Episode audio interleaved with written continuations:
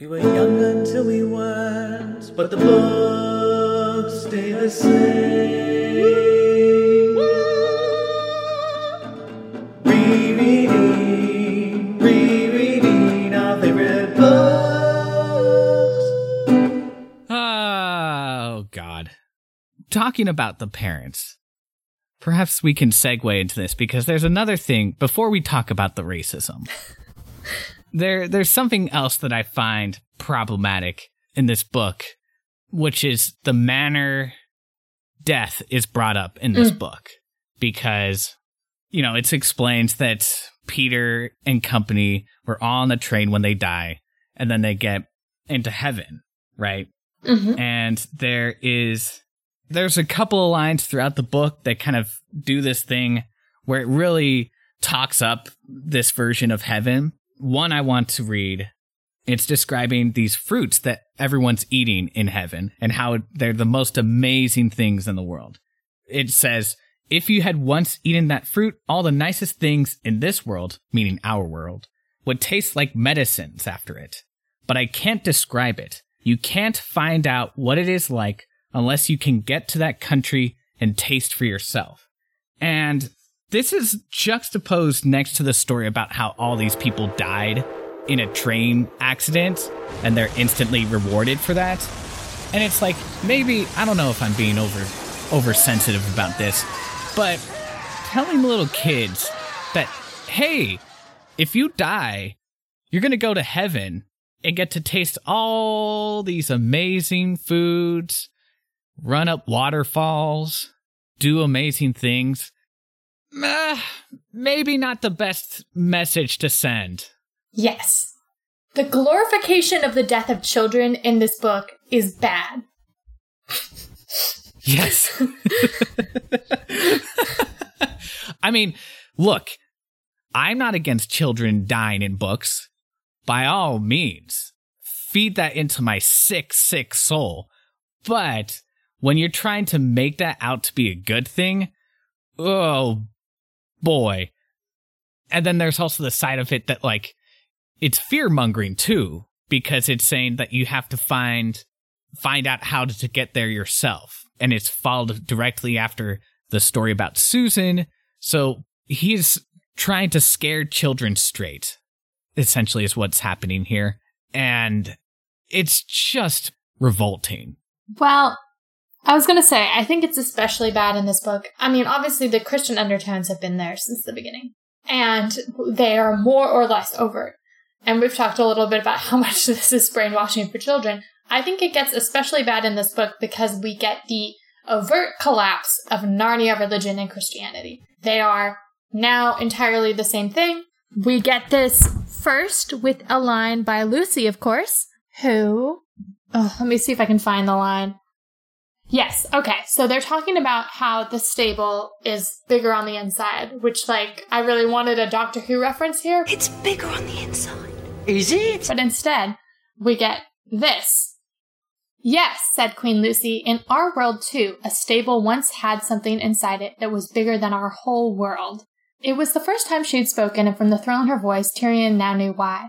Blah, blah, blah. It's all about how she's like very like connected to this. But um, that's a reference to like Jesus.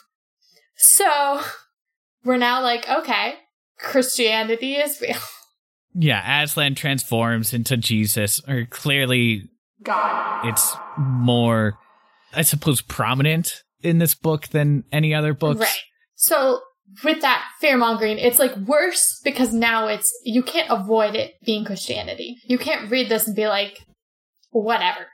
It's it's just straight up Christianity, and uh, Clive is straight up saying, if you don't believe, you're going to hell. Yeah. You're going to go into the Shadowlands. yeah. having it be so in your face now, not just that it's so in your face, but in the way that it's communicated, just feels very troubling. It's minimizing the tragedy of these children dying. The books have spent so much time making our world, making it out to be just the worst, where you have shitty schools, shitty people, shitty governments, shitty weather, shitty everything. And it's like, why wouldn't you want to go to Narnia? So, really, logically, the best thing you can do right now, if you are a kid and believe in Narnia, is to kill yourself. And it's just like, you know what? I'm bringing it back.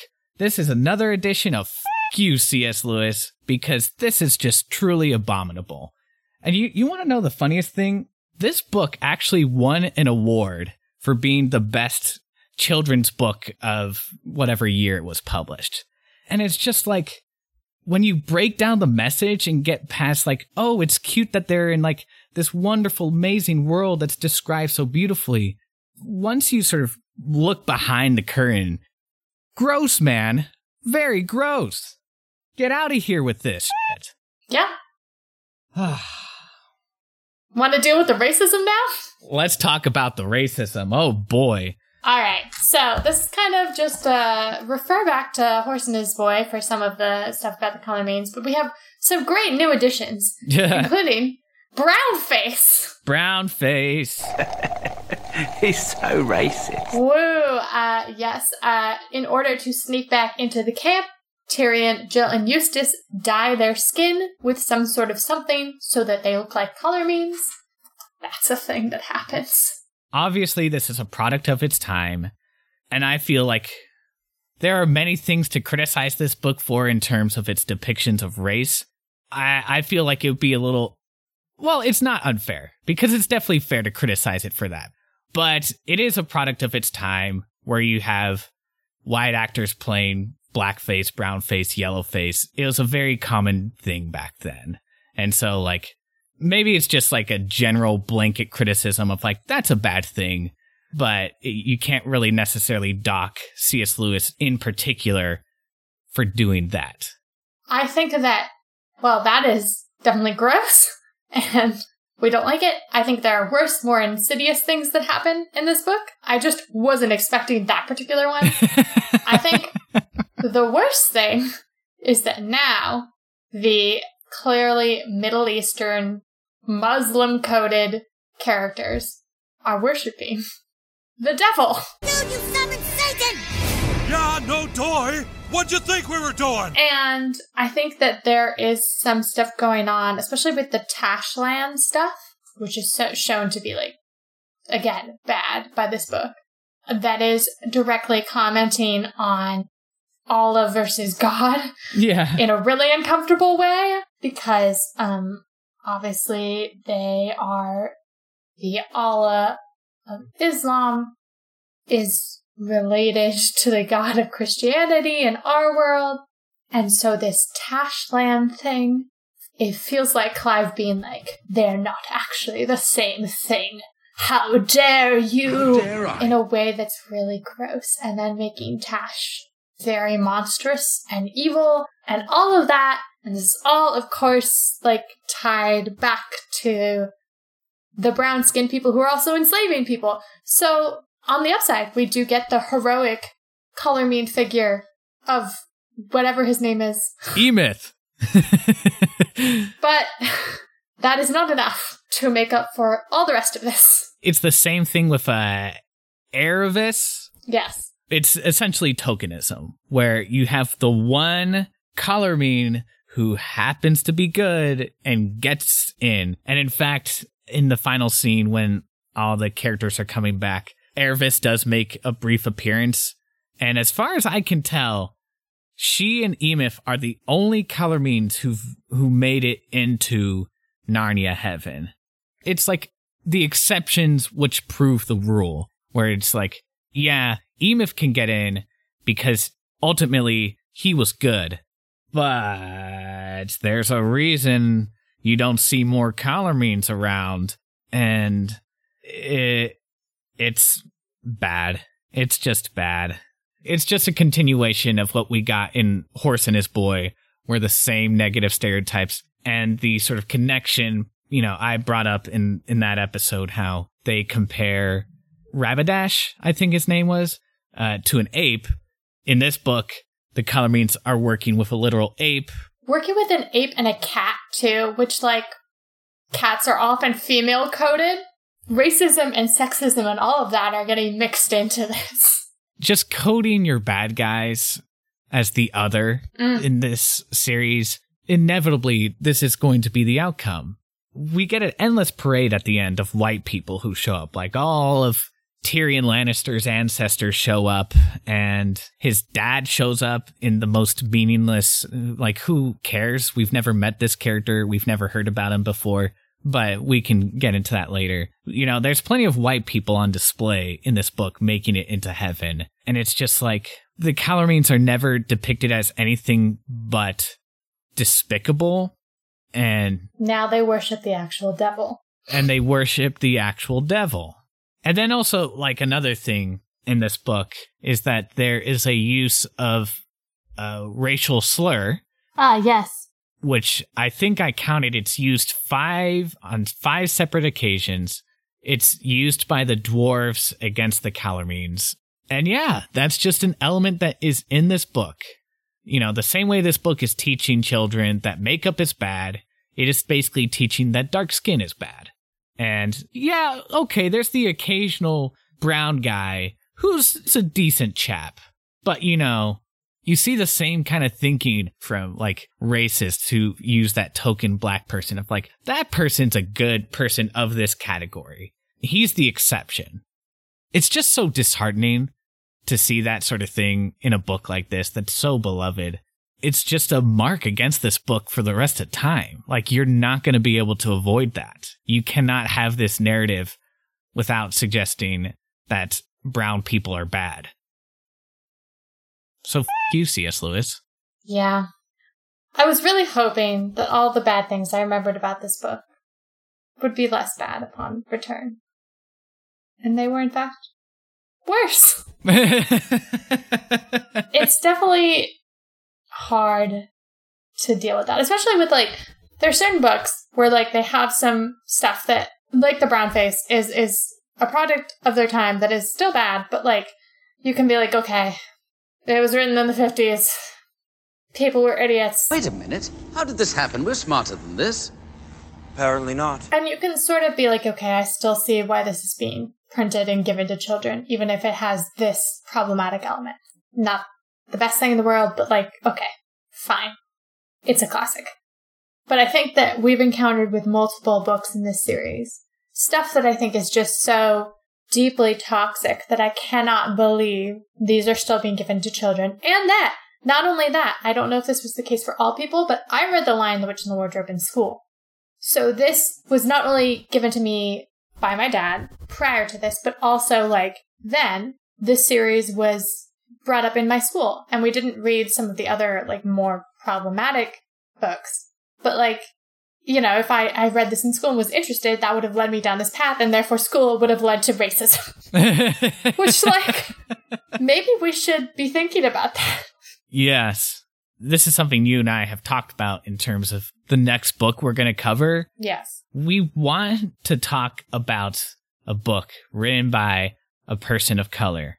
But as we were sort of talking through what books we read as children, and really specifically what books we read in school, we came to the realization that there is no overlap for books that we've read written by people of color.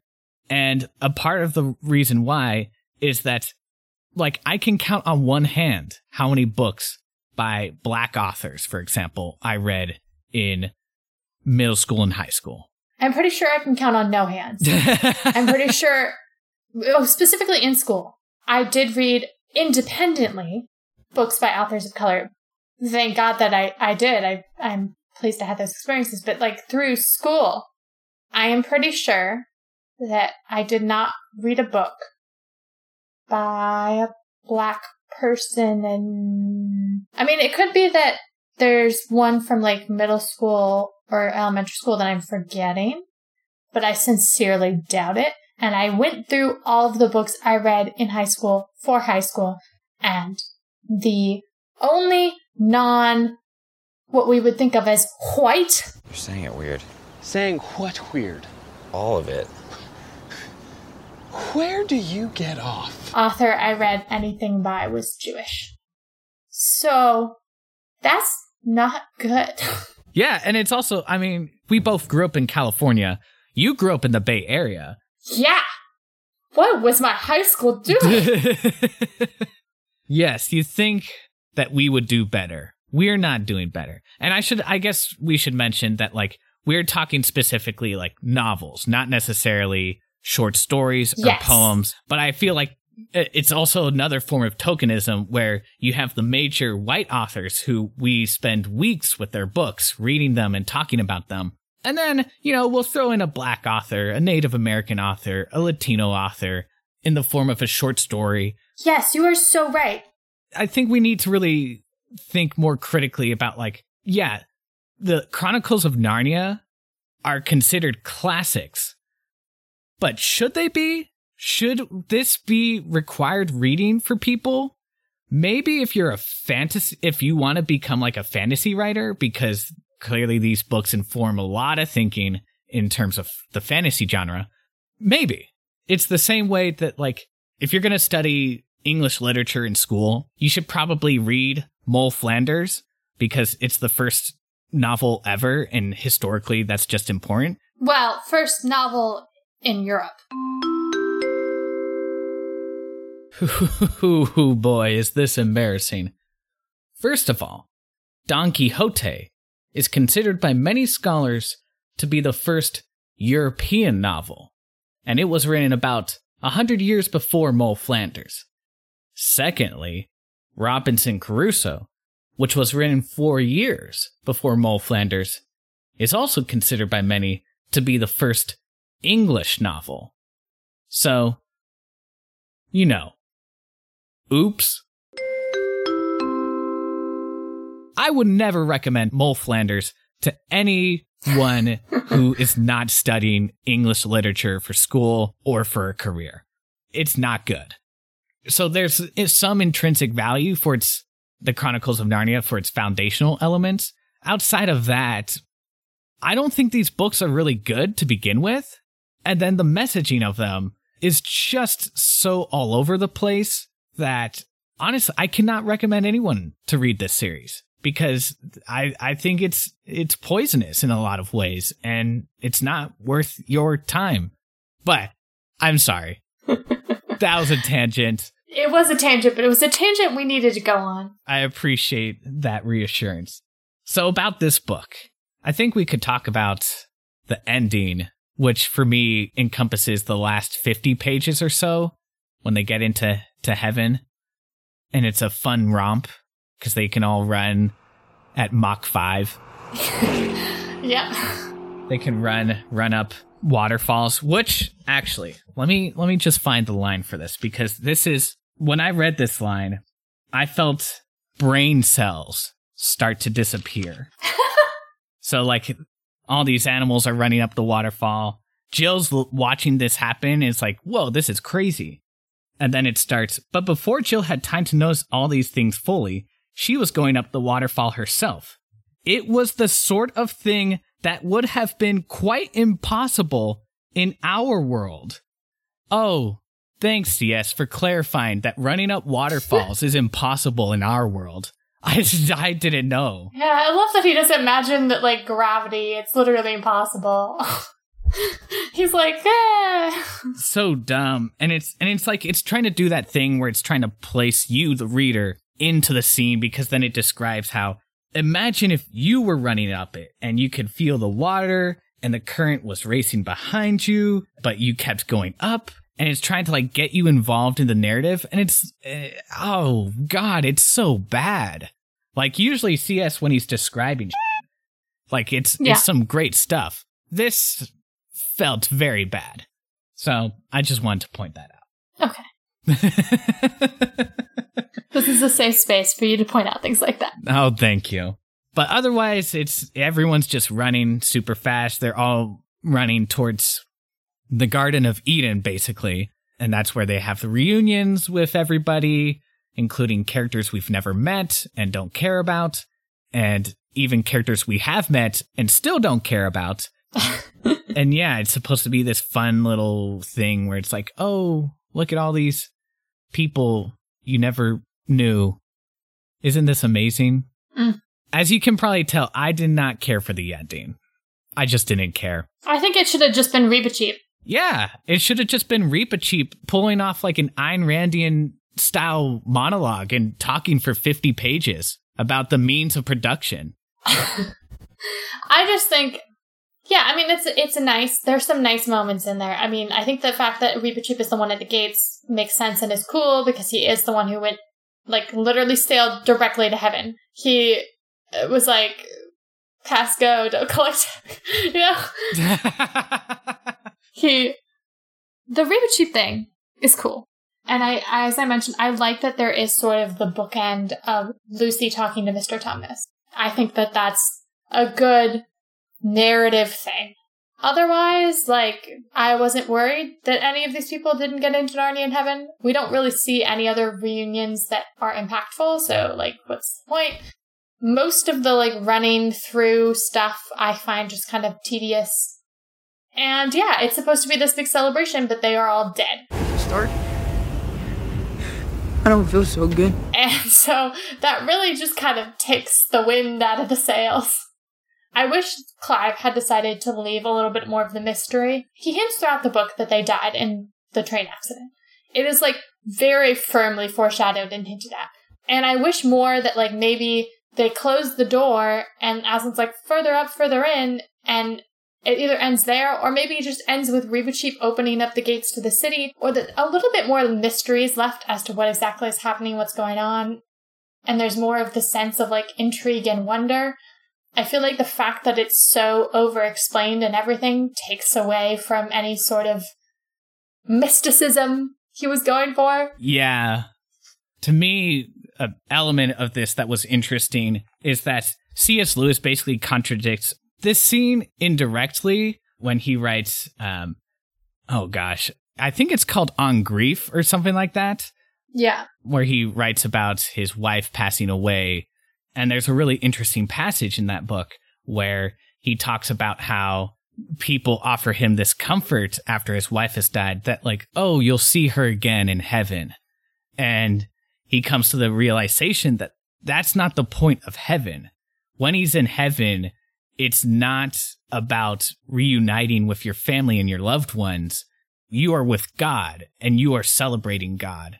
And that offering that kind of comfort is a form of idolatry. Having that knowledge, this whole scene falls even flatter because we now, I think it's safe to say that like C.S. Lewis would not advocate for this kind of thinking, that this is a mm. form of celebration, that Tirian's reuniting with his father, the Pevensies are reuniting with their parents. That is not what this is about. They are in heaven, they're with God, and they're going to worship the f out of him for the rest of time. Going back to the problematic nature of glorifying death, like you're telling children, your parents or your grandparents or whoever was close to you who has died, you'll see them again in heaven. So just uh, make sure you're on the right track. Put that lipstick down, buddy. Again, this award winning children's book really uh, pushing children to die so that they can go to heaven. it sure is a stance. There's a passage in here where all the kids are sort of debating this thing where they, since Aslan told like Peter, Peter, Susan, or I, Susan doesn't count here, but Peter, Lucy, and Edmund that they would never come back to Narnia. And they're like, but how are we back? And Diggory is like, listen, Peter, when Aslan said you could never go back to Narnia, he meant the Narnia you were thinking of.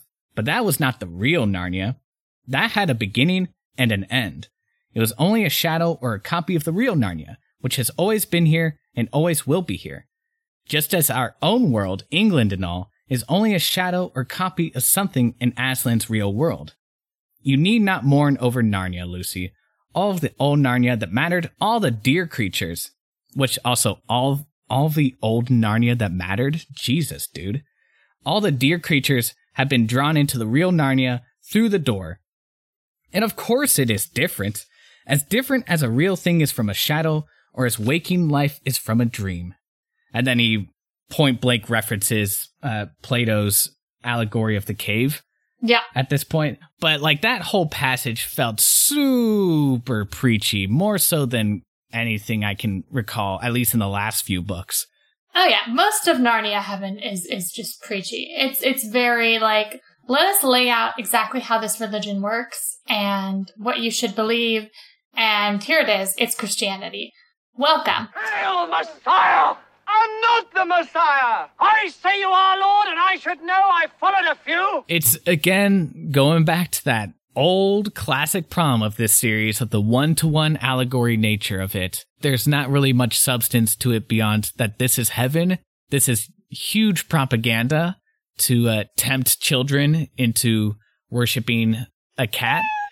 And to me, it's just kind of dull. The only element, and we've talked about this a little bit, the only element of interest to me is E Myth, because I think you said theologically, that is like a very weird position for C.S. Lewis to take. Yes. V- or very surprising at the very least, of suggesting that it does not matter who you believe in as long as you do good. That's part of the some of the controversy of this book because it's it's sort of directly contradicting a lot of Christian theology. That at least opens the door, so to speak, to sort of accept that people from different cultures, from different belief systems, different backgrounds, that they are not doomed from the start. It feels very patronizing because it's just like, well, you get a gold star for trying. That's an issue, but at least it, it feels more merciful.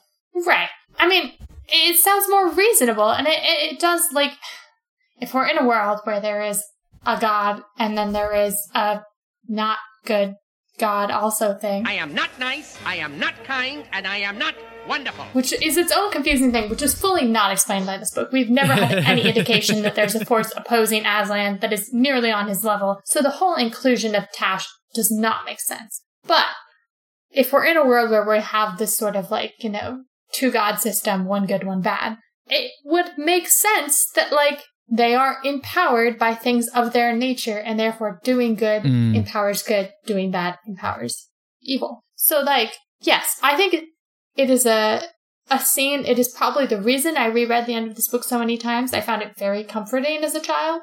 It's one of the reasons why, as a kid, I would straight up say that I worshipped a Narnia Christianity and not like actual Christianity because it was preferable to me.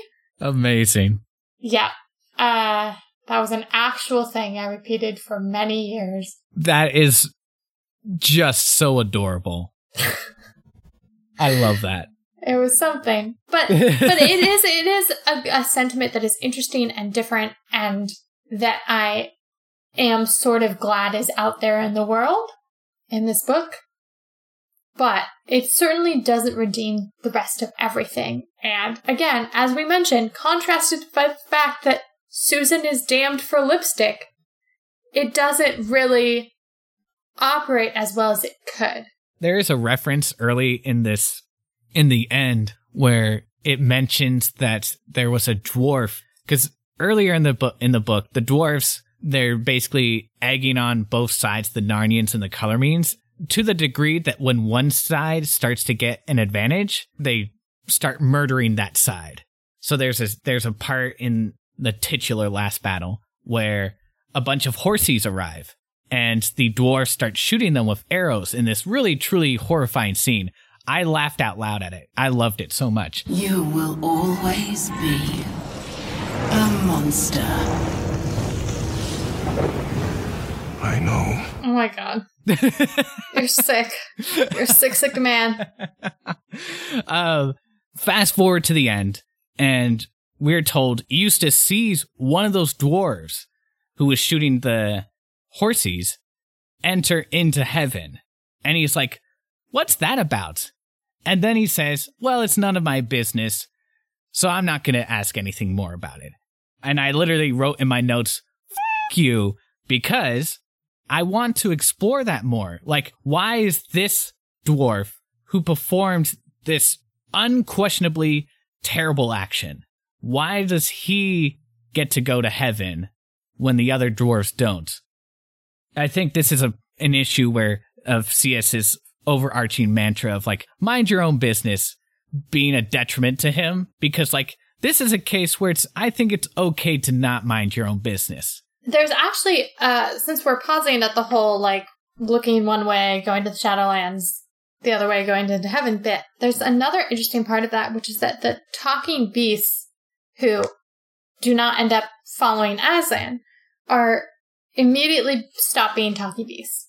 They are immediately back to regular animals. And in bringing that together with our, you know, now multiple episode long discussion Yes. of talking beasts' capability of good or evil, it seems like the answer we have received is they can no longer be talking if they choose evil, right? Like they lose their capacity to be talking beasts.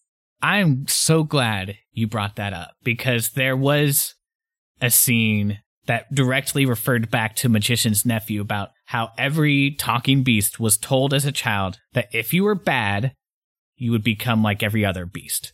And so I'm like, huh, that doesn't jive with how I remembered that scene. So I found the original passage and let me. Yes, so the actual line from Magician's Nephew is Aslan speaking to the beast. He's just given them the power of speech. And he says, Do not go back to their ways, lest you cease to be talking beasts. For out of them you were taken, and into them you can return. Do not so. Which, to me, does not necessarily suggest a moralistic stance. It's not saying Right. if you do bad, you will no longer be a talking beast. It's just saying do not emulate non talking beasts, which I don't think is really necessarily a moral thing. It's just saying, I don't know, don't be like them. It kind of feels like a retcon because it is now suggesting that, like you're saying, that talking beasts are capable of doing evil and as a result, they're being punished by losing their power of speech. And I suppose in relation to that, their power of higher consciousness. And like Ginger is clearly an evil cat, you know. Yes. I don't know. It's inconsistent. But at least we now know they have the capability for evil. We've been worried about this the whole time. That's true. You're still never going to convince me that Reepicheep should not have gone to Aslan's country and that it should have been Eustace. My god. I will forever believe that. But yes, you're right. It answers that question. Not quite sure what to make of it because I think alluding back to our own earlier discussion about like it seemed that these animals were innately good and just knew instinctually what was of Aslan and what was not. This kind of throws a wrench into that. Yeah, I'm not. There's a lot I'm not sure what to do with in terms of like the hierarchy of various species in this book.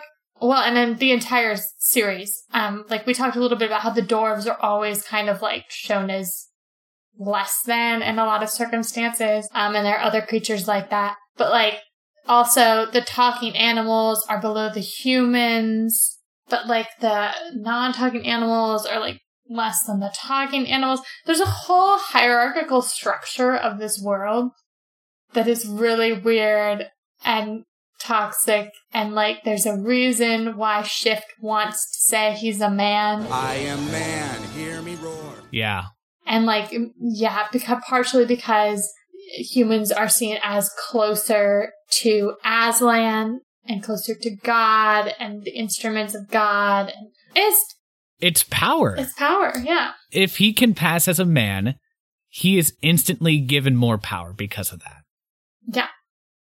So that's a whole other thing, which obviously could also be coded as racism. Yes. I mean, I I think this book does more than any other book to sort of collapse that hierarchy. It's Mm. not as prominent and and you get this let's talk about something positive that I think might be one of the only things that you liked in this book. The relationship between Tirian and Jewel, the unicorn. Friendship is magic. I used to wonder what friendship could be. Until you all shared its magic with me. Oh my god, yes! They are life partners. They love each other so much.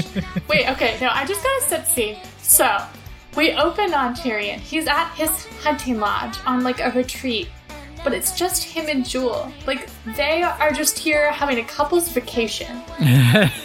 and like, they charge into battle together. They make the decision to surrender together. Like, they are in an equal partnership here. This is, this is love.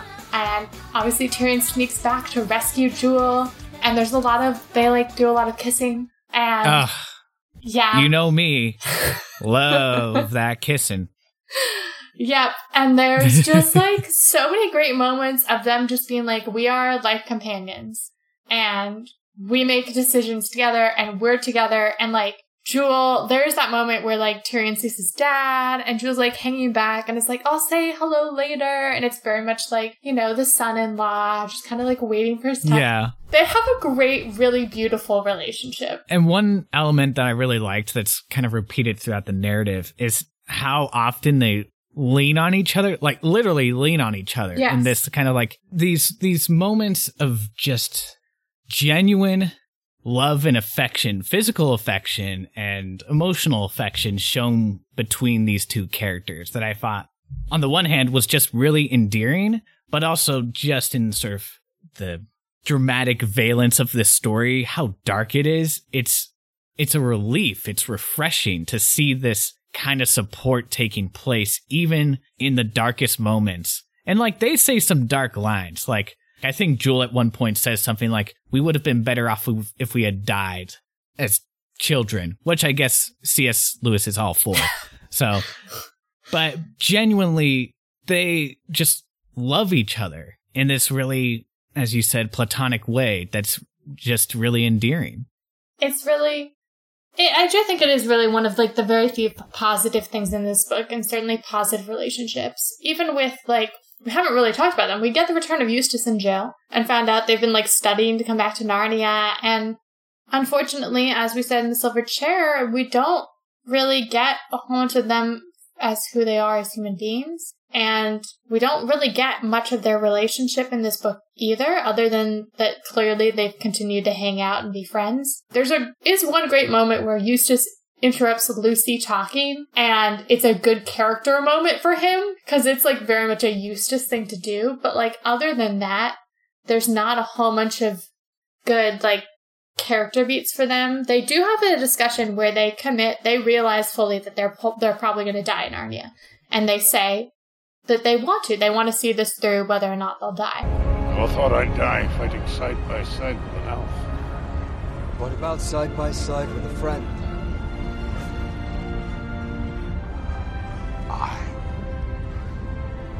I could do that. So at least they have that moment of of uh, it is an active decision for them, and they understand the risk they are taking. But otherwise, yeah, the really the best relationship we get is Tirian and Jewel, who have a consistently warm, loving, wonderful relationship with each other.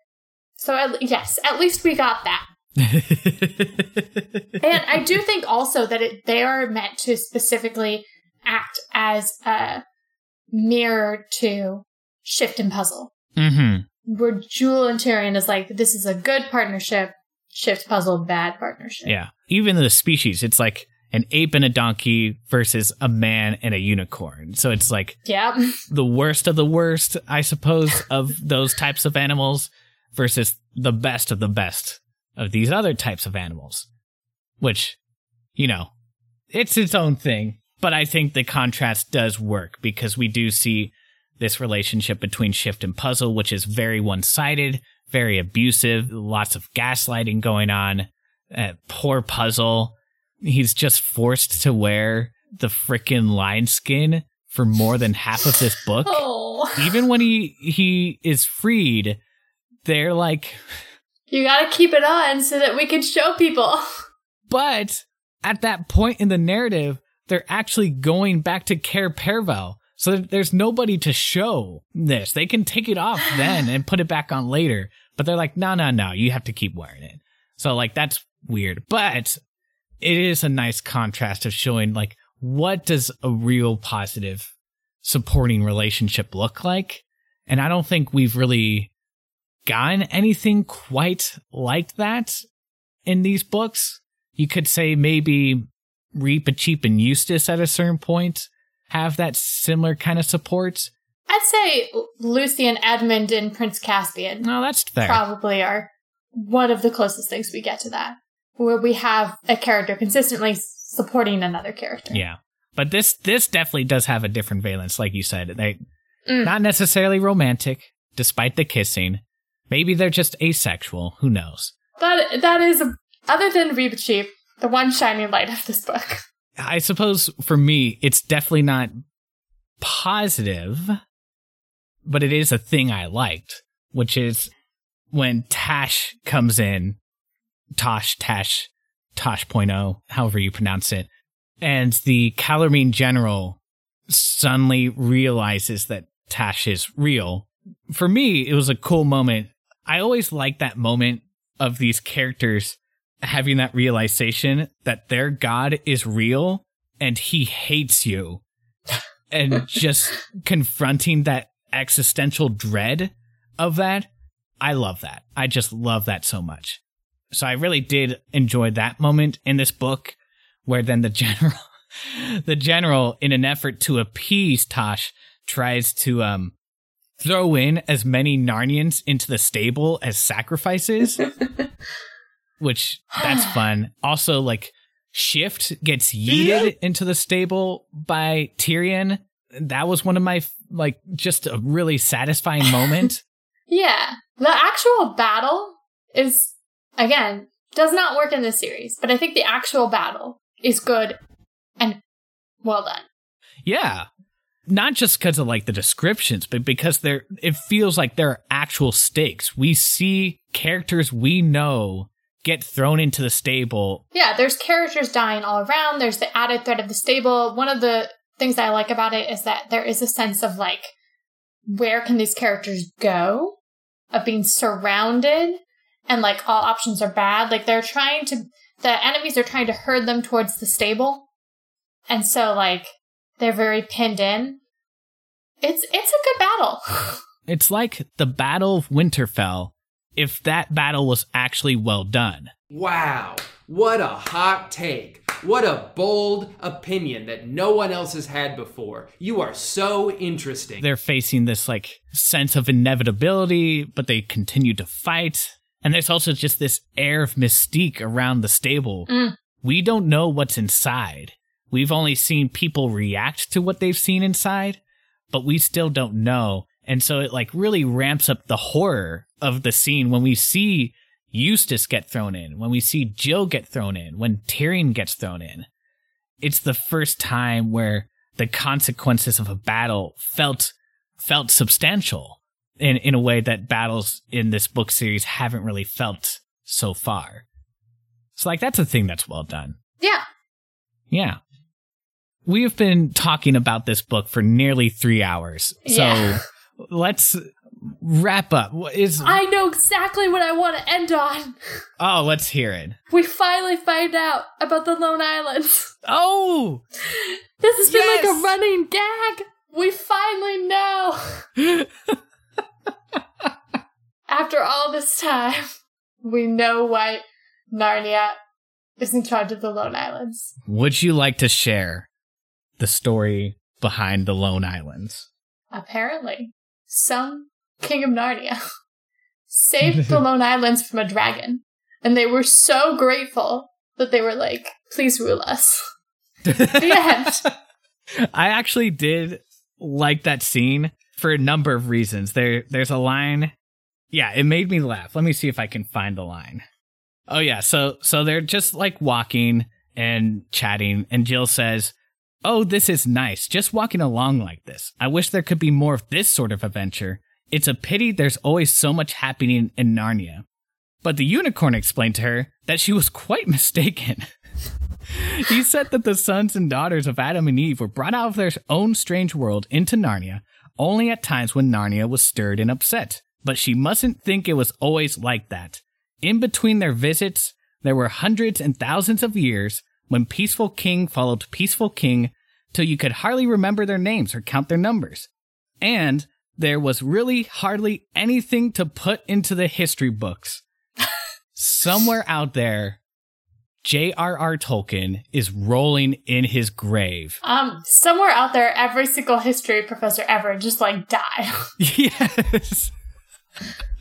this is C.S. Lewis admitting that this world is boring as and not much happens here. it's like, what an amazing self owned CS. You dumb, dumb man.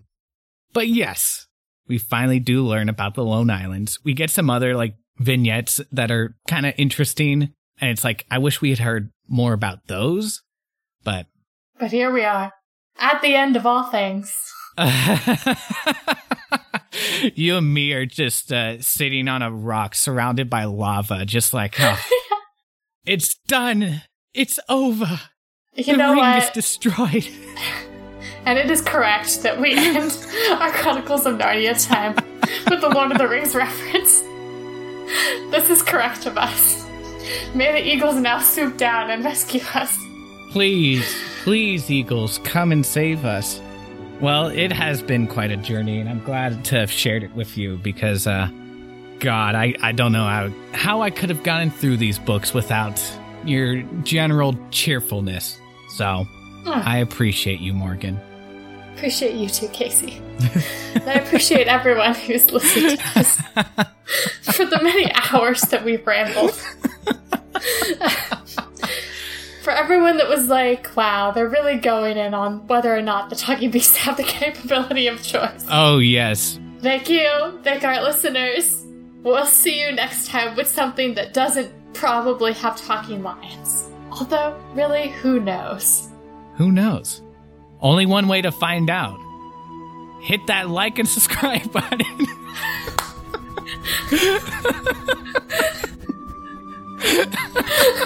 I feel like, wow, we're really just ending this in hysterics. oh, God. Shall we end this with a meow for Aslan? Yes. Meow to you, Aslan. Meow, meow. Meow, meow. Until next time. Bah.